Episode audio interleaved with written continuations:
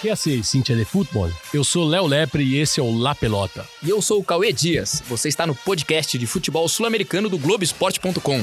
E acá, La Pelota no se mancha.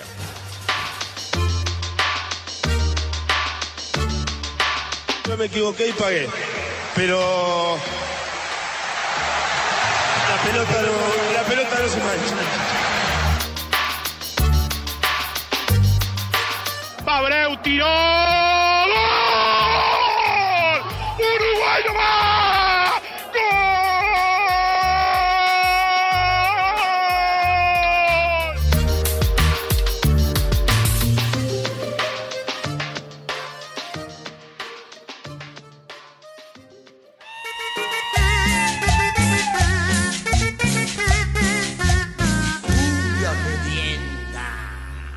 Yo tengo un defecto, que soy re borracho.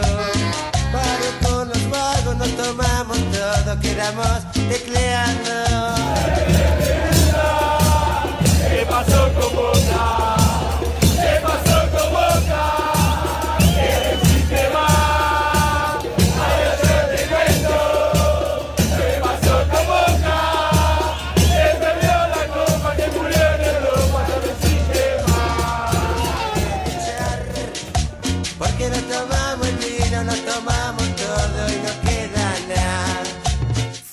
Som de Los Redes com a música El Borracho Tutá Tutá que o Santos comemorou nas redes sociais a classificação para a final brasileira da Libertadores 2020 no Maracanã.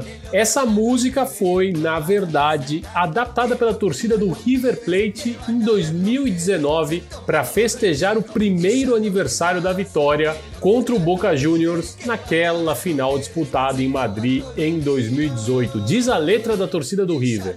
La gente se pergunta que passou com Boca. Que passou com Boca que já não existe mais? Ahora yo te cuento que passou com Boca que se perdeu a Copa, se murió em Madrid e não existe mais. E agora, o Santos também tem a sua versão.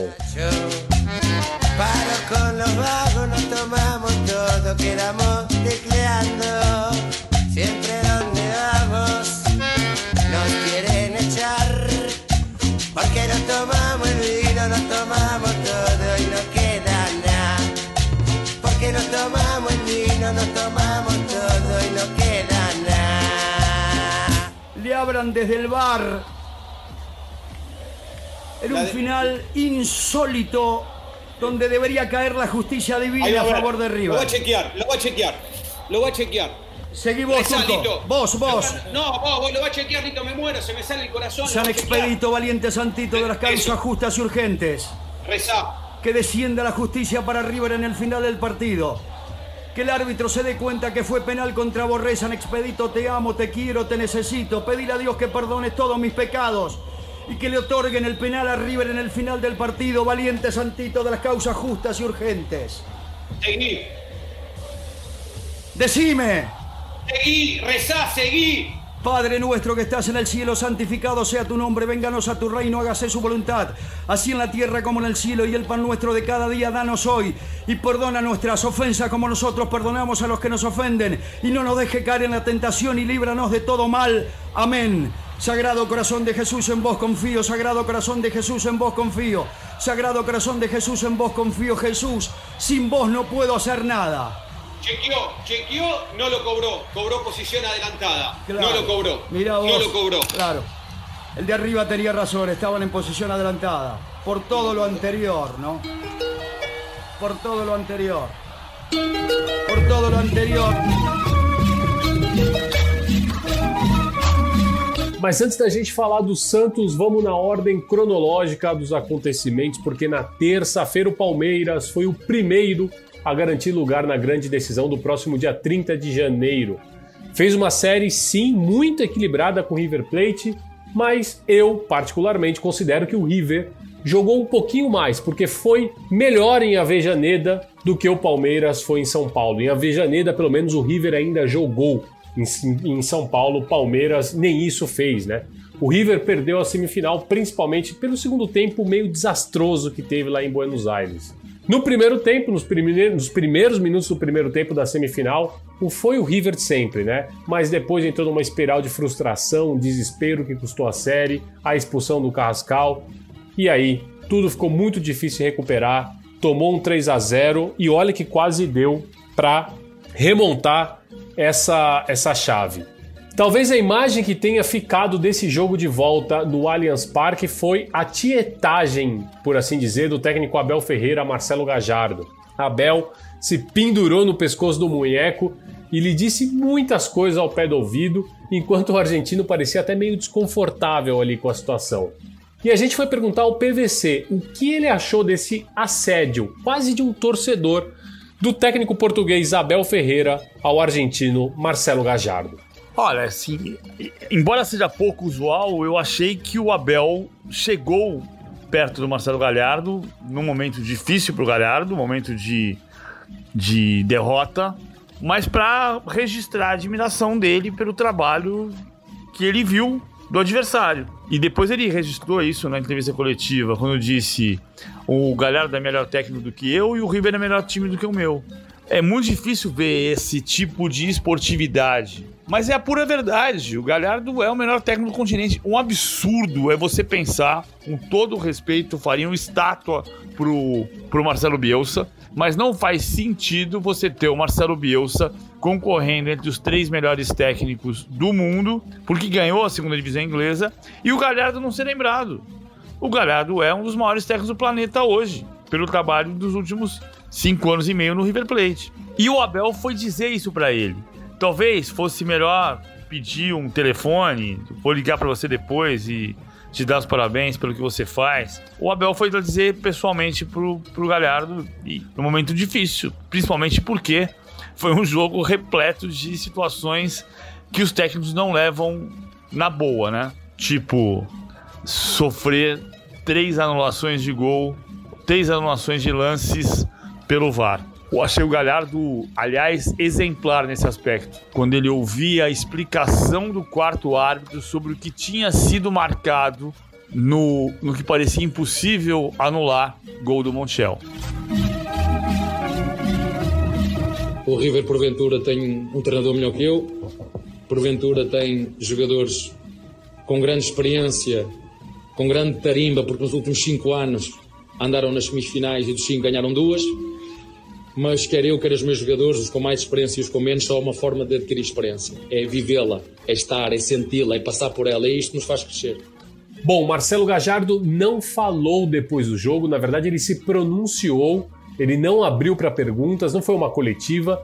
E por que o técnico do River fez isso? Muito provavelmente porque ele sabia que se viessem é, as perguntas abertas para os jornalistas, Viriam também os questionamentos, muitas perguntas seriam relacionadas ao várias decisões do árbitro, e Gajardo, desde o começo, procurou fugir, evitou essa polêmica. Ao mesmo tempo, e como já começou a ser especulado principalmente na Argentina, o Gajardo também sabia que o seu futuro seria colocado em discussão. Vai continuar? Vai embora? O presidente do River, Rodolfo Donofrio, já disse que se dependesse dele, o Munheco ficaria eternamente no River Plate. É claro que agora o Gajardo, como ele disse na prévia do jogo, ele vai sentar, vai analisar, porque já são seis anos e meio de um ciclo muito vitorioso que ele precisou se reinventar várias vezes. O River vai passar por um processo de desmanche e o Gajardo tem que saber se tem forças para continuar e criar novamente um novo River Plate.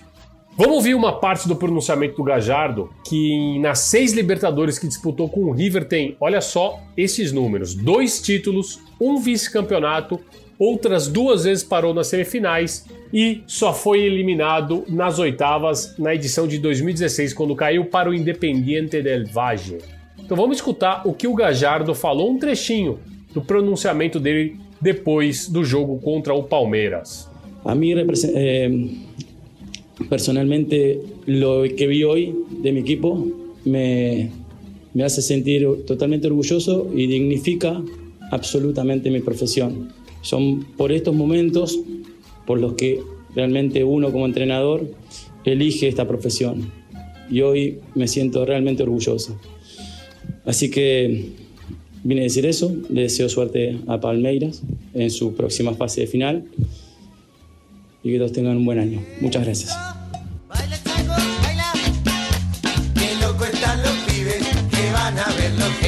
Novamente ao som de Los Redes, a música que embalou o Santos na incontestável vitória por 3 a 0 sobre o Boca na outra semifinal. Um Boca que em nenhum momento esteve perto de ameaçar o peixe lá na Vila Belmiro, desde o primeiro minuto de jogo. E do primeiro minuto é o primeiro minuto mesmo, com aquela bola na trave do Marinho. O Boca permaneceu longe, mas muito longe da final da Libertadores. O Boca foi um time extremamente apático que não mostrou jogo em nenhum momento. E a pergunta que ficou é: por que Miguel Ángel Russo não colocou o colombiano Cardona no jogo? É por uma questão física, que o faz começar no banco na maioria das partidas? Por que, precisando do resultado, Cardona não entrou sequer no segundo tempo? Bom, a sensação que ficou desse Boca tão apático foi realmente essa falta de vontade. O narrador da ESPN Argentina, Mariano Kloss, falou exatamente sobre esse tema no editorial que abriu o programa na última quinta-feira, pós-jogo, pós-eliminação para o Santos. Vamos escutar a bronca dura do Mariano Kloss. que este, yo creo que hubo dificultad de los dos tipos, pero me parece que con la sensación que se queda la gente de Boca, cuando le pregunten por estos dos encuentros, es ¿qué hicimos para jugar mejor? ¿Qué hicimos para ser mejor que Santos? ¿Qué fuimos a buscar de local y de visitante? A mí la sensación que me quedó es que Boca no intentó en ningún momento, ni de local ni de visitante. Entonces me quedó la sensación de, no sé si a ustedes del otro lado, ¿podía o no podía Boca contra Santos? Si un día juega con Racing por necesidad como jugó, Mas e o Santos, hein? O Santos vai para sua quinta decisão de Libertadores, já ganhou três e quem tá voando baixo é o Marinho. Será que vai ser convocado para a seleção? Já merece ser lembrado pelo Tite? Bom, ao que cabe a esse humilde podcast, dependendo da finalíssima do Maracanã, porque óbvio que a decisão em jogo único tem um peso muito grande. Será que o Marinho vai ser um novo rei da América? A gente pediu a opinião do narrador, amigo aqui da casa, o Kleber Machado, sobre as recentes atuações do Camisa 11 do Santos. Fala aí, Léo. Um abraço para você, para o pessoal que está acompanhando o seu podcast, ficando por dentro dos assuntos do futebol sul-americano. Ô, Léo, a pergunta é difícil, assim, a resposta é imediata, a resposta sem raciocinar é claro, sim, o Marinho tem sido um jogador importante na temporada para o time do Santos, para o futebol brasileiro. Quando eu fico ouvindo a opinião dos colegas, de torcedores mesmo, todos acham que o Marinho é o melhor jogador brasileiro da atualidade. Outro dia no Bem Amigos, o Tite citou o Marinho, é, sem falar em convocação, mas citando o Marinho como um dos principais jogadores do futebol brasileiro na atualidade. A, a questão da eleição né, de rei da América, eu acho que ele já virou um príncipe, né? Ele virou um príncipe com outros príncipes, é aquela corte que tem é, ainda a coroa ah, vaga, né? A coroa está esperando alguém para lançar mão dela e tem uma série de príncipes ali que são basicamente os jogadores mais importantes do Palmeiras, do Santos e você vai achar um ou outro. Como os finalistas tendem a ter o cara coroado rei, acho assim, no Santos, o Caio Jorge está bem, fazendo gol, sendo importante, mas acho que não há muita dúvida de que Marinho e Soteudo são os príncipes é, consortes do Santos. Do lado do Palmeiras, acho que o Palmeiras é um time é, coletivamente, como o Santos, muito bom e que vai misturando um pouco os seus, os seus principais príncipes, né? É, hoje eu fico entre o Gabriel Menino e o Luiz Adriano, é, apesar do Rony ter feito muitos gols, é mais ou menos como o Caio Jorge. Eu não sei, é, e, e acho que desses quatro, pelo jeito de jogar, pelo modo como se apresenta, pela característica, o Marinho hoje seria uh, o primeiro na linha de sucessão. Mas vai depender muito do resultado, viu, Léo? Mas acho que ele ser considerado um bom candidato a rei, se é que existe candidato a rei, ele pode ser sim, Léo. Grande abraço. Agora, outro ponto interessante é que essa final brasileira estava absolutamente fora dos planos da imprensa argentina. É claro, esperava por uma revanche na final de Madrid, sonhava com Boca e River no Maracanã e a gente ia ter que aguentar demais se isso acontecesse. E o técnico Cuca falou sobre isso logo depois do jogo.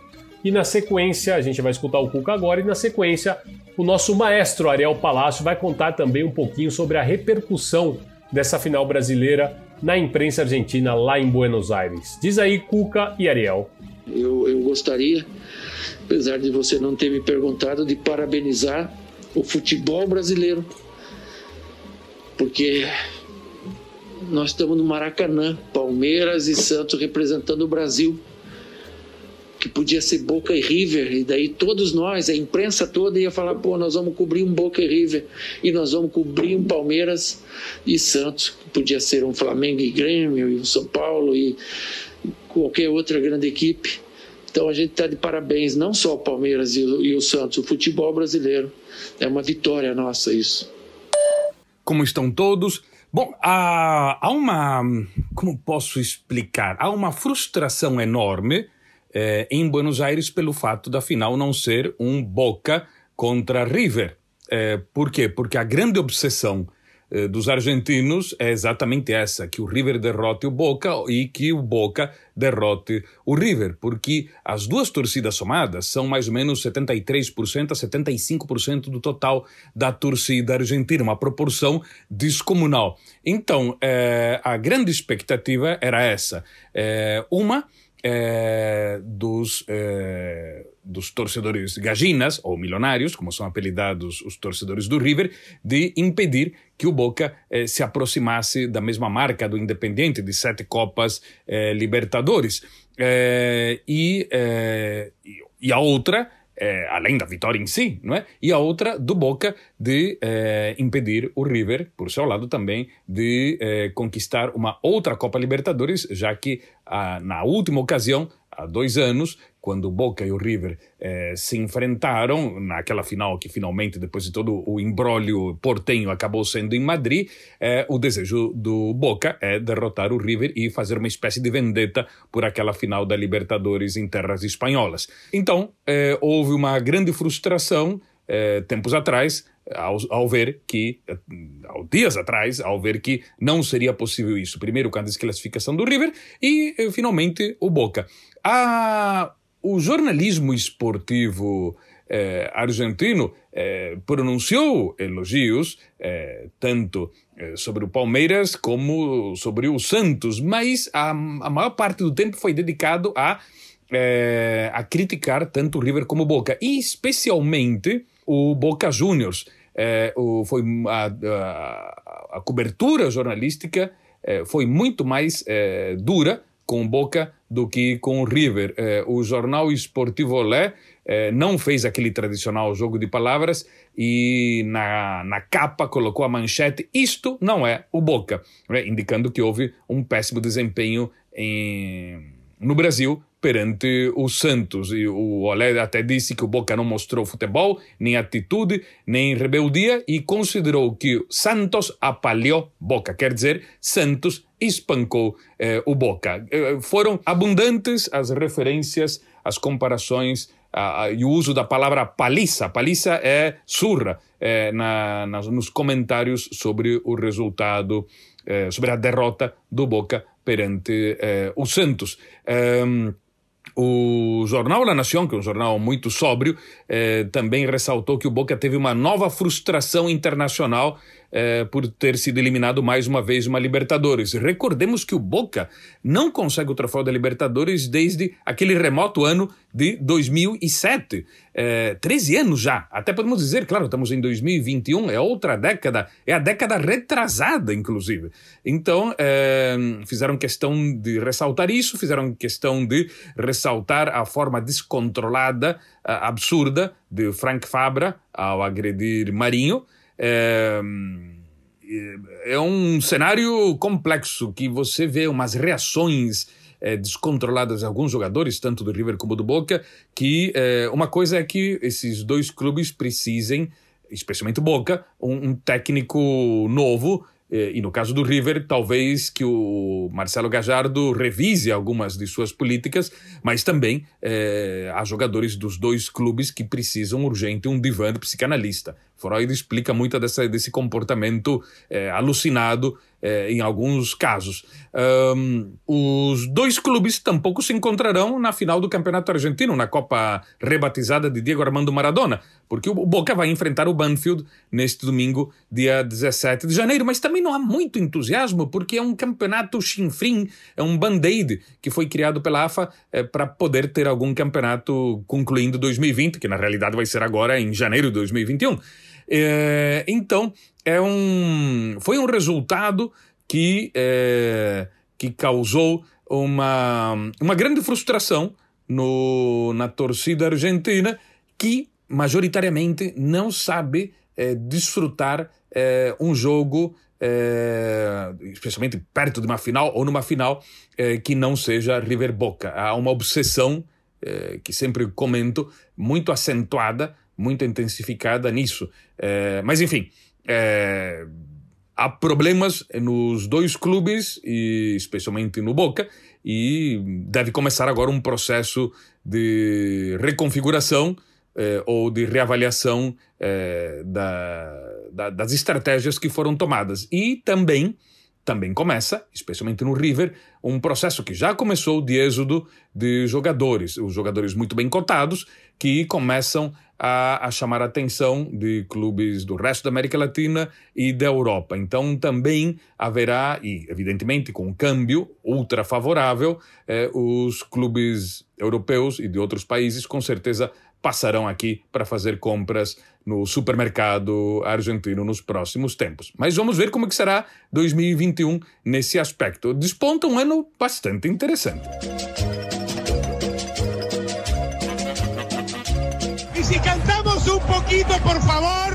Y si saltamos también. Y si saltamos un poquito, por favor. Três notícias rápidas e curtinhas, pegaditas al pé, sobre coisas que você precisa ou não saber sobre o futebol sul-americano. A primeira delas, já que a gente está na Argentina, os irmãos Romero estão dando muito trabalho lá no São Lourenço. Já foram várias as polêmicas envolvendo os gêmeos que chegaram atrasados aos treinos, não se reapresentaram nos dias previstos, foram discussões com treinadores, eles derrubaram três técnicos lá e um péssimo clima com o resto do plantel. Lembrando que o Angel quebrou inclusive um garoto da base do Ciclone que tinha acabado de ser promovido ao elenco principal e foi muito criticado pelo Colotini, que é um dos líderes desse, ciclo, desse São Lourenço. Né? Agora, no último jogo do São Lourenço, na Copa Diego Maradona, os dois saíram no tapa com os outros jogadores do time no vestiário ainda no intervalo do jogo. O São Lourenço foi goleado por 4 a 1 pelo Banfield e depois do apito final, os irmãos nem esperaram pelo ônibus, eles foram embora sem se trocarem nem nada em um carro de um dos funcionários do clube. Depois disso, e também por conta dos péssimos resultados, o técnico Souza foi demitido do São Lourenço, e por todo esse episódio horroroso envolvendo os dois irmãos gêmeos em Barro Flores, eles também devem deixar o time. Claro, já não há mais nenhum clima para eles por lá, e a dupla tá soando como reforço no Corinthians, hein? ¡Golazo boliviano!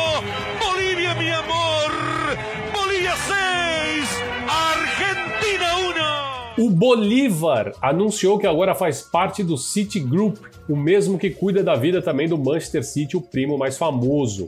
O Bolívar, um dos dois gigantes bolivianos, é o segundo clube da América do Sul a fazer parte deste projeto. O primeiro, a gente também comentou aqui no La Pelota, foi o Montevideo City Torque, lá no Paisito, que tem uma série de processos de infraestrutura, processo dirigencial e de técnicos em andamento. Né? Muito se falou sobre o Guayaquil City no Equador, mas sobre esse clube é tudo por especulação, já que nunca houve um anúncio oficial de nenhuma das partes, nem do time e nem do City Group, né? A expectativa no Bolívar é que o grupo que pertence a sheiks árabes invista 30 milhões de dólares no clube, mas eles não serão donos do Bolívar, e sim sócios. Foi essa a forma que o Bolívar fez o anúncio, parte do Plano Centenário 2025, quando o time vai completar 100 anos. Então, com essas mudanças, a Puma será fornecedora do material esportivo do Bolívar e também está prevista a construção de um estádio para o time na capital, La Paz.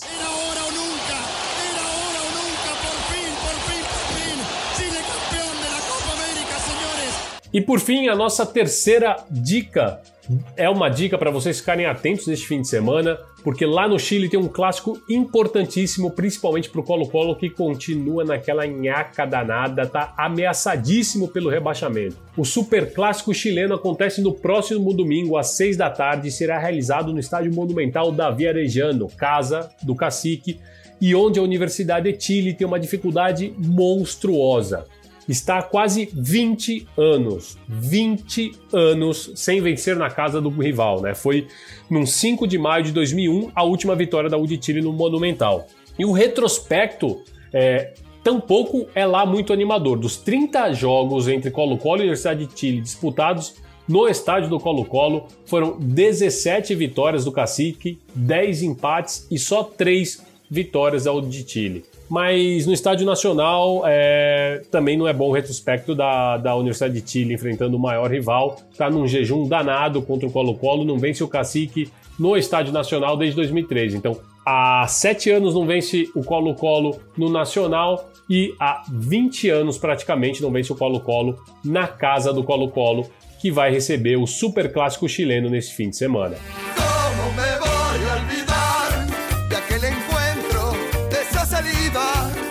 E como olvidar o título do Uruguai no Mundialito de 1980, organizado no próprio paísito e que só terminou em janeiro do ano seguinte. No último dia 10 deste mês de janeiro, os uruguaios festejaram 40 anos daquela vitória por 2 a 1 sobre o Brasil e que deu a Celeste o título de um torneio organizado para comemorar justamente os 50 anos da Copa de 1930. Para alguns uruguaios, inclusive, este Mundialito, ou Copa Ouro de 80, como ficou conhecida, tem status de Copa do Mundo, já que participaram todas as seleções que foram campeões até então, salvo a Inglaterra, que só ganhou uma Copa em casa em 1966, sob suspeitas e se achava muito importante para vir até a América do Sul aqui participar do evento, né? Para o lugar da Inglaterra foi chamada Holanda, que então era vice-campeã dos dois últimos mundiais, o de 74 e o de 78. O torneio, como vocês podem perceber, atravessou o fim do ano de 1980 e foi disputado entre panetones e champanhes, culminou em 10 de janeiro de 81 e ficou ainda mais marcado porque o Uruguai sobrevivia a uma ditadura militar e o torneio foi organizado em meio a um plebiscito convocado pelos próprios militares para consultar a população sobre uma possível mudança na Constituição que mantivessem as armas no poder. E ao contrário do que os milicos esperavam, de acordo com o que todo o Uruguai já imaginava, venceu, claro, o no, a proposta dos militares. E no dia da vitória contra o Brasil, o estádio centenário em peso cantou: Se vai acabar, se vai acabar, la dictadura militar. Aquí están peleándose Rubén Paz con dos brasileños a los que él quería retirar porque la barrera estaba demasiado cerca. Uruguay busca en este tiro eh, de Brancio Ramos el gol. Viene para Krasowski.